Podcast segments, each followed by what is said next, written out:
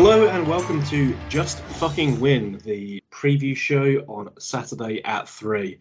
My name's Andrew Anson, stepping in for Chris Bett, who's uh, you know just taking it easy on a nice holiday at the moment, and I'm joined by my very favourite co-host, uh, Mr. Dave Kerr. How are you doing, man? Yeah, I'm all good, mate. Thank you. How are you? Glad to hear you. You're on the mend. Yeah, absolutely. Um, I, I could say uh, now, after having finally caught COVID, um, after managing to dodge it for nearly three years, I wouldn't recommend it. It's not great. It's not, you know, not been a fun time. So, um, but yeah, I, I feel uh, healthier-ish, back on the mend. So um, yeah, we'll uh, we'll see how we go today. Uh, it's just the two of us today. Um, oddly enough, no one else wants to talk about uh, our upcoming game against Aberdeen. I can't think why, because it's a rare joy as always. Um, but we're just going to kick about a couple of points, uh, do our best to preview the game for you guys, and uh, see where we're at um, coming into this one.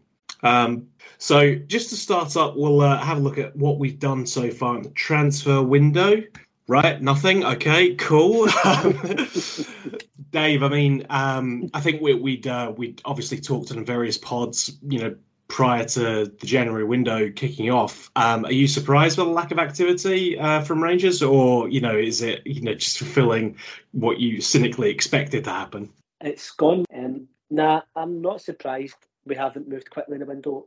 I, I didn't see us doing it anyway. I don't think the appetite was there anyway. But I think the fact Beale's come in, there was much made of look at the squad first and see what's there. Kind of gave me the hint we weren't going to do anything, as has been well covered. You know, I think the trust this board. I don't think anyone on this pod does to get it right. Some of the rumours flying about seem concrete enough, so I wouldn't be surprised to see us do something before the end of the window. But I mean, it's not like we don't have two season-defining games coming up in the next sort of ten days. So you know, it'd have been nice to have bodies in ahead of Aberdeen and then the the Scottish Cup game as well. Yeah, for sure. I think you know, looking at where we sit right now, uh, Beale has said he does want two or three bodies in. Um, going off of what he said um, in kind of post-match press conferences and just in the presses in general, um, but yeah, there certainly seems to be a lack of um, lack of enthusiasm to get them in quickly as possible you know, I think when we were looking at the squad, I think if the squad is all fully fit, motivated, and looking great, then yeah, we've probably got a fairly decent squad. But we haven't had a fully fit squad. I don't know ever that I can remember. So, you know, we're we're in a position where I think there are certainly key areas of the, of the squad that desperately need reinforced. Um, just to timestamp ourselves, we're recording this the evening of the 11th uh, on the Wednesday, so we should hopefully have this up um, first thing on the 12th. That should be when you're listening to this. But uh, you know, it would be exactly like Rangers to surprise us and you know instantly put our uh, podcast out of date. So we'll see how we yeah. go. But you know, just just announcement. yeah, exactly. Yeah, um, on a Wednesday see, evening. on on that note, right? This, people say all oh, the injuries, people coming back. I still think even if we were to get everyone back, if you'd wave a magic wand back, I still think the squad's quite unbalanced. Yeah. I still think we don't get everybody back. Roofe, Colak, Souttar, Helander, all the ones I've forgotten about because I've not seen them for two years. um, we still lack decent box to box midfielder. We still lack a right winger. We still mm. lack probably a striker. Uh, the, the, the squad, the type of midfielders, not particularly, we could do a bit more bread to talent in there. I still think we'd be unbalanced. I think the squad still needs work. So if, if the hope is that we get everyone back and we'll be fit and firing, we're only going to play one Colak and Morelos at any given time. Realistically, yeah. maybe Roofe would be another one. We've only got space for we have dropped two points because of the quality of them, but for the vast centre halves, one of them at least a spectator. So getting suddenly getting Souttar and Helander back, for instance, doesn't greatly improve the overall picture of the squad for me. No, I think the the key ones for me are probably Lawrence and Hagi uh, in terms of adding to our attacking play and you know That's strengthening it. strengthening the midfield, right? That's the but, I forgot. but even at that, right? You know, th- those are probably our more attacking midfielders. We're looking at you know more central midfielders. Steven Davis, unfortunately, probably isn't going to be back for us again um, it, it, almost feels unlikely we'll see him in a Rangers shirt again um, at this kind of stage of his career. And then beyond that, you know, we've still got Jack and Kamara and then Lundstram as basically our, our choices for midfield. I think it's it's unlikely that James Sands, after especially after his performance in the old firm, is uh, is going to be back into the squad anytime soon. Um, and Nnamdi Ofoborh as well is obviously long term sick, and uh, again probably put him in the Steven Davis camp of feels unlikely we'll see him in a shirt, you know. Um, so yeah, I mean that, that that's that's the, probably the key for me, like a central midfielder. You know, in terms of the right wing position, we've got Fashion Sakala, Dave. So you know, well, there is that fashion around a wee bit. Mm-hmm. But unfortunately, we know that he's Mr. Inconsistency, you know, even in the course of five minutes within a game, uh, let alone from uh, from game to game. So yeah, it, it it would be nice to say that we could definitely rely on him, but I think uh, I think that might be a bit premature at this stage. Um, so obviously, we're going to be going up against Aberdeen this Sunday. Uh, boo. Uh, we should know our opponents uh, prior to that game. Uh, Celtic take on Kilmarnock in the game on Saturday, just prior to that. So we'll know who we're going to be up against. Feels unlikely that it'll be Killy, but you never know. It is a cup semi final. So you know, all, all that's really left is, you know, what kind of form are we coming into this um, game with? Uh, Rangers, obviously, five wins and then a draw under Beale so far. Um, Aberdeen, the last five games, they've lost three of them, drawn one, and then won one. So they've got an uptick in form just as they're coming into the cup game, which feels fairly typical. Um, but yeah, I mean, it's Aberdeen. Dave, are you worried about them, or are you more worried about what we might do ourselves? Um, yep, that's it. I'm worried about us. I'm worried about our of mentality in these types of games, our ability to produce the best version of ourselves in these games when the chips are down. I'm worried about our sort of enthusiasm get involved in being want to play rather than imposing their own game and the kind of underpinning mental fragility. Most of this is just the scar tissue of this movie before, particularly the famous Sadiq semi final same stage of the same competition. But that's an upsetting blast from the past, there, Dave. Thank you for that.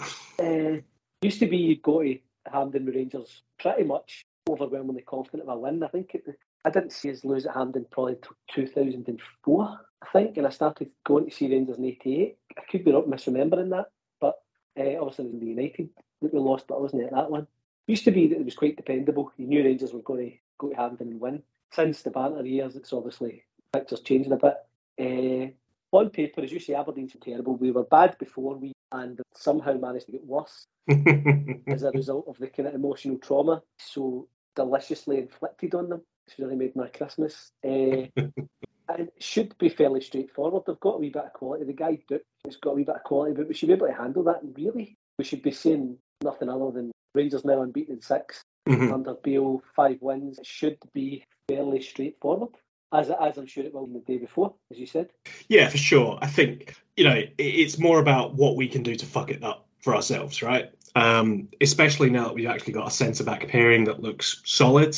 Um, I think Goldson and um, Davies' record together has been pretty exceptional, really. Um, it, has been really good to see how well they, those two are working together. Just you know, knocking on wood that they can both stay fit and healthy uh, all the way through to the end of the season.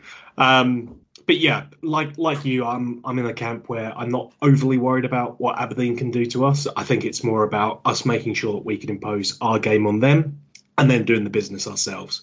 Um, it'd be nice to see what we can do um, in a cup game under Beale. Um, this is going to be his first one. Uh, so it'll be interesting to see how he approaches it in comparison to say Gio or or to Gerrard did. Um, Gerrard, you know, had an issue getting past even the quarterfinal of uh, cups, let alone the semi-finals. So um, hopefully he's been improvement on that. Whereas Gio, I think, was more effective for us in cup competitions um, than he was, you know, just in league play. Um, you know, obviously he's run the Europa and then um, winning the Scottish Cup as well. Uh, I think he he had a tendency to overthink games, uh, which probably pays off quite well in cup games where everyone's overthinking it um, unlike the league games where it's just let's just focus and and see where we go. Um, I'm not going to predict, you know, or ask you to predict the result here, Dave, because I'm hopeful you're going to be predicting a win for Rangers. But I, I wanted to have a look at our potential team lineups instead.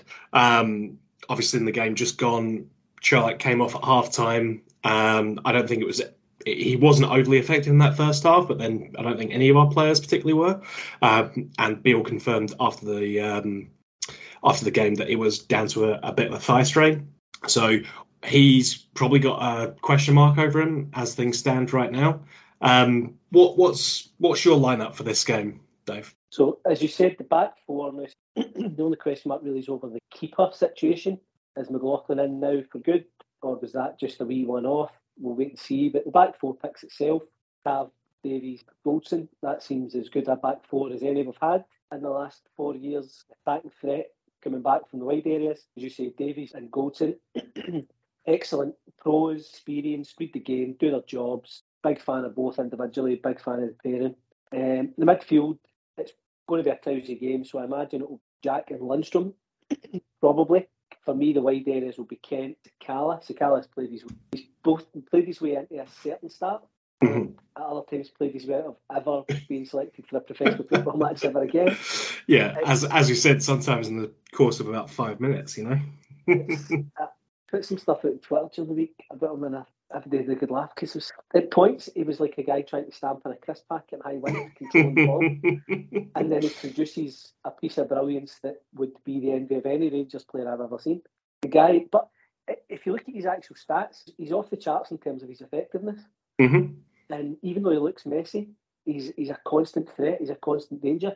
And even though he's chasing the ball a bit like a puppy chasing its own tail, he, he's in the box. He's harming them. He's giving them something to think about. So for me, uh, maybe if you've got a real tidy, free flowing total football team, Fashion Sakala doesn't get in it. But where you're where we are, where yeah. finding a again, and you need an outball, you need a bit of chaos, you need a bit of unpredictability. Fashion starts for you. Kent starts in the middle it'll be Morelos. I'm almost certain Roofe's not there yet. Colak's injured. Mm-hmm. So that leaves the question mark of who plays in the number 10 position. With it being a Tousy game, does he go for Arfield? Does he go for Kamara to try and control play? I don't mm. think so. Or does he play Tillman and hope the big pitch, the occasion, space that will be afforded to him uh, lets Tillman work his magic on a on a bigger stage? So for me, Jacqueline trio yeah. against Kent Sakala. I quite like the fact that now one of the noticeable things who's come in is there is four clear attackers. Yeah. There's no there's no sort of split there. He's he's went for attacking lineups. He's given us that extra body in the final third. That's yeah. clear. And also Kent is certainly seems invigorated under this manager as well. You know, he's playing the handbrake off. Um, you know, he's not stuck out in the wing. He's you know getting involved and, and making stuff happen, um, which has been fantastic to see. Uh, Sakala, as we mentioned, obviously is, is doing the business as well. I, I think I agree with you, Dave. I, I, am not overly sure there'll be a massive change from the Dundee United game. Uh, be interesting to see if McLaughlin stays in there um, or if he hops back to McGregor. He might even really throw us a curveball and go with McCrorie for a cup game. You know, that'd be fucking wild. McCrorie did McCrorie play the last cup game? No, I don't think he did. No, no, uh, that would that would be out of left field. Um, yeah. But you know, I'd love to have a fully fit and fantastic top form Allan McGregor, but I don't think that exists anymore now. So no. I, I, think you know you're you're picking damage limitation really when you come to our keepers because I don't think any of them are perfect. Um, they're both they're they're all kind of effective in different ways. Um, depending on what you're trying to achieve, um, McGregor's going to be pretty good at shot stopping, but is never ever going to leave his line. McLaughlin is going to come off his line, but then shot stopping isn't as effective there. Um, but then, you know, it, it's a coin flip as far as I'm concerned. Um, hopefully, our defence is doing the job. They're not going to have to be too busy in any event. So we'll see how that goes. Um, in terms of Arfield, I, I, think he's more effective coming off as a sub. I don't really like to see Arfield starting um, because I don't think he's as effective um, coming in from the start. Um, I think he's amazing coming off the bench. You know, I, he'd always be in my squad. I think because him coming off the bench always produces a bit of magic. He's not a player who needs to take time to warm up into the game. I think he comes off the bench and he has an impact, so he'd definitely yep. be there for me. Um, but uh, a question mark around some of the other bench options. Has Alex Lowry done enough um, for the B team to earn a place in the starting lineup. Scored a hat trick the other night, admittedly against Galbiti Star, so you know not exactly the highest level of opposition, but has he done enough to earn himself a slot on the bench? You'd like to think so. I'm a big fan of Alex Lowry respects, and I'd like to see him in the team a wee bit more. The question marks that you hear, and again, it's probably that is Twitter rumour, whether it's unfounded or not, don't know. It's more of an attitude thing. He's not been in the picture really under Beale, who said before in the pod, there's a tradition among Rangers managers who the guy you think will thrive under them is the guy they bomb out first. Back to Namucci under Le Guen and Bailey Kamara under Gio. Maybe Lowry's a bit of that if Cantwell comes in, as rumoured, he seems to be very Lowry-esque from what I can see. So I don't know what's going on there. I, I hope he is involved though because he's got a bit of magic, but I don't know if he's imposed himself enough on bigger teams yet to merit a start or a, or a role in this. And what I mean by a role, Beale actually seems to set out with subs, not necessarily pre-planned, but he seems to set up with if the game's going this way, I'm going to do this. If the game's going that way, I'm going to do that.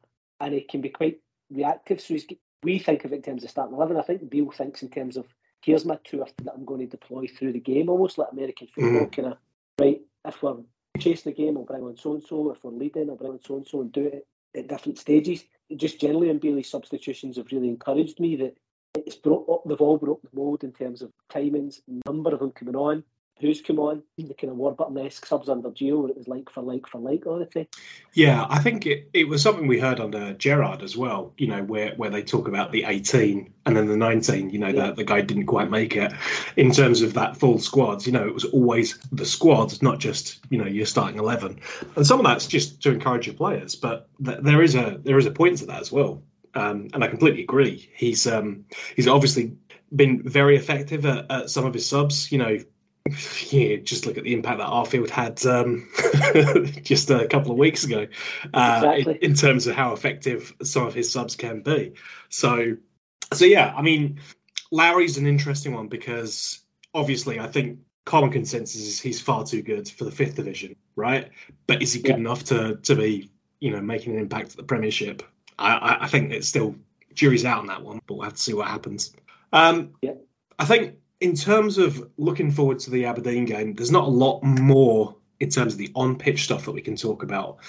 But I think it's only right that we talk about the biggest controversy, the conspiracy that goes to the very core of Scottish football, and that's uh, how VAR is now bad, actually, because uh, uh, it did nice things to Rangers, apparently. Um, we've had, we've had you know what what has felt like an unending campaign against uh, the handball rule, uh, how VAR is deployed, how referees don't actually referee the game anymore.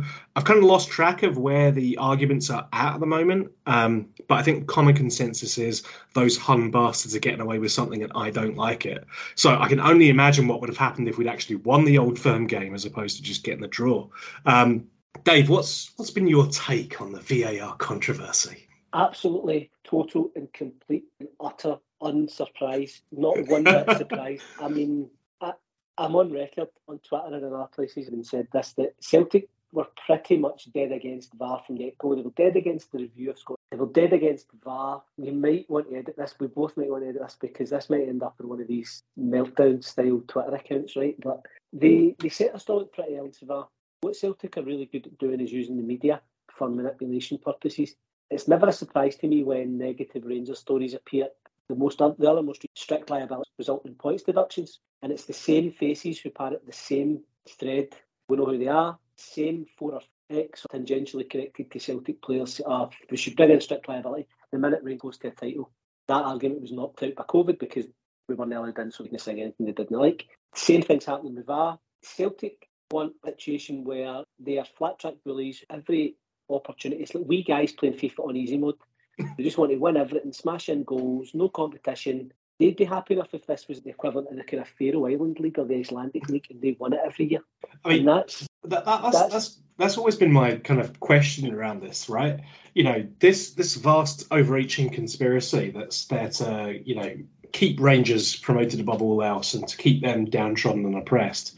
Like can we have a turn at being the ones who are downtrodden and oppressed? Because you know it seems to be working out okay for them at the moment so far. You know we've managed to pick up a league title and a and a cup. That's it. Like what what do you yeah. think? like where's our advantage? You know, um, it, it's wild. It's absolutely wild. Exactly. And you've got Clancy's performance, Parkhead, who won two one and penalties and ball goals. you could point to any number of decisions that have gone against Rangers, and there's been no bleating about VAR.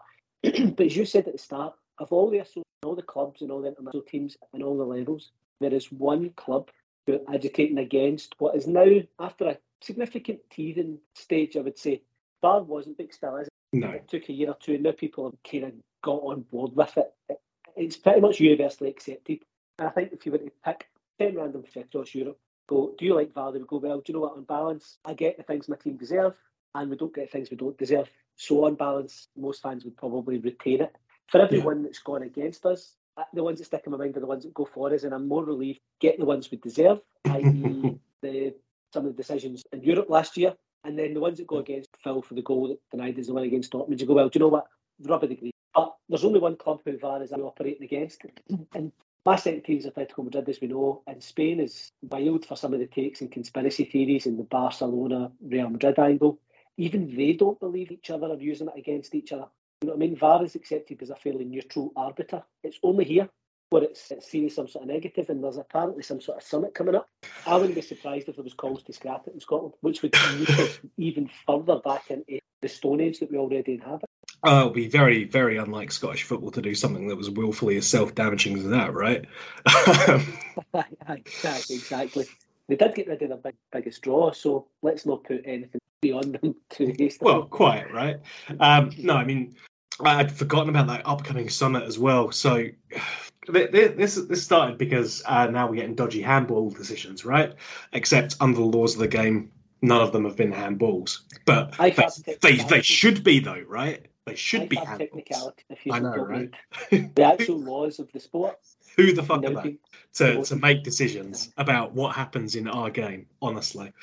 Um, so it'll be fascinating to see how that goes. Um, but I, I think it's only right that we discuss it because inevitably, I think there will be something that occurs during this game or the the series of games this weekend that will you know continue the controversy because I, I don't think it's a coincidence that since Lawwell's been back in town that this this kind of media train trainers rolled up again. But yes, I, I, think yes. it, it, is, part of that ongoing thing. VAR bad because Rangers sometimes get good decisions, so therefore scrap the whole thing. You know. Do you know it's it's the thing that pops into my mind. I'm not as big a wrestling fan. Some of you guys on the pod, but my friend is, and he always used to talk about getting a clean win as opposed to a win where there's some sort of cheating. Because obviously, for some sort of cheating, you can preserve the good guys or the bad guys' reputation, the good guys' reputation. A clean win was always seen as something more significant. we we can't seem to get a clean win, especially mm-hmm. not against Celtic, even though it was a draw.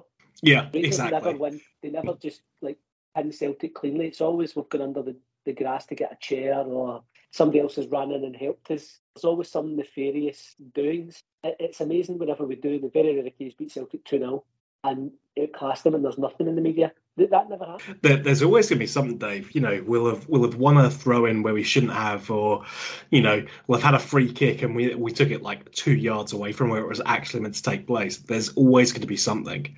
I have no doubt as well. You know, that there are elements within our support who are equally committed to the idea that obviously Celtic are at it, but I, I, it feels so much louder from the other side of the city because um, it's amplified by placeholders within the media and that kind of thing. So yeah, it, it's it's bizarre to me that we that we you know two weeks removed from the old firm game um, we will be, and th- this is still somehow a point of contention. Exactly, as you say, for for years one of my formative supporting football years ago was only an excuse tapes, the old videos, and there was the Paranoid Celtic fan angle or skit.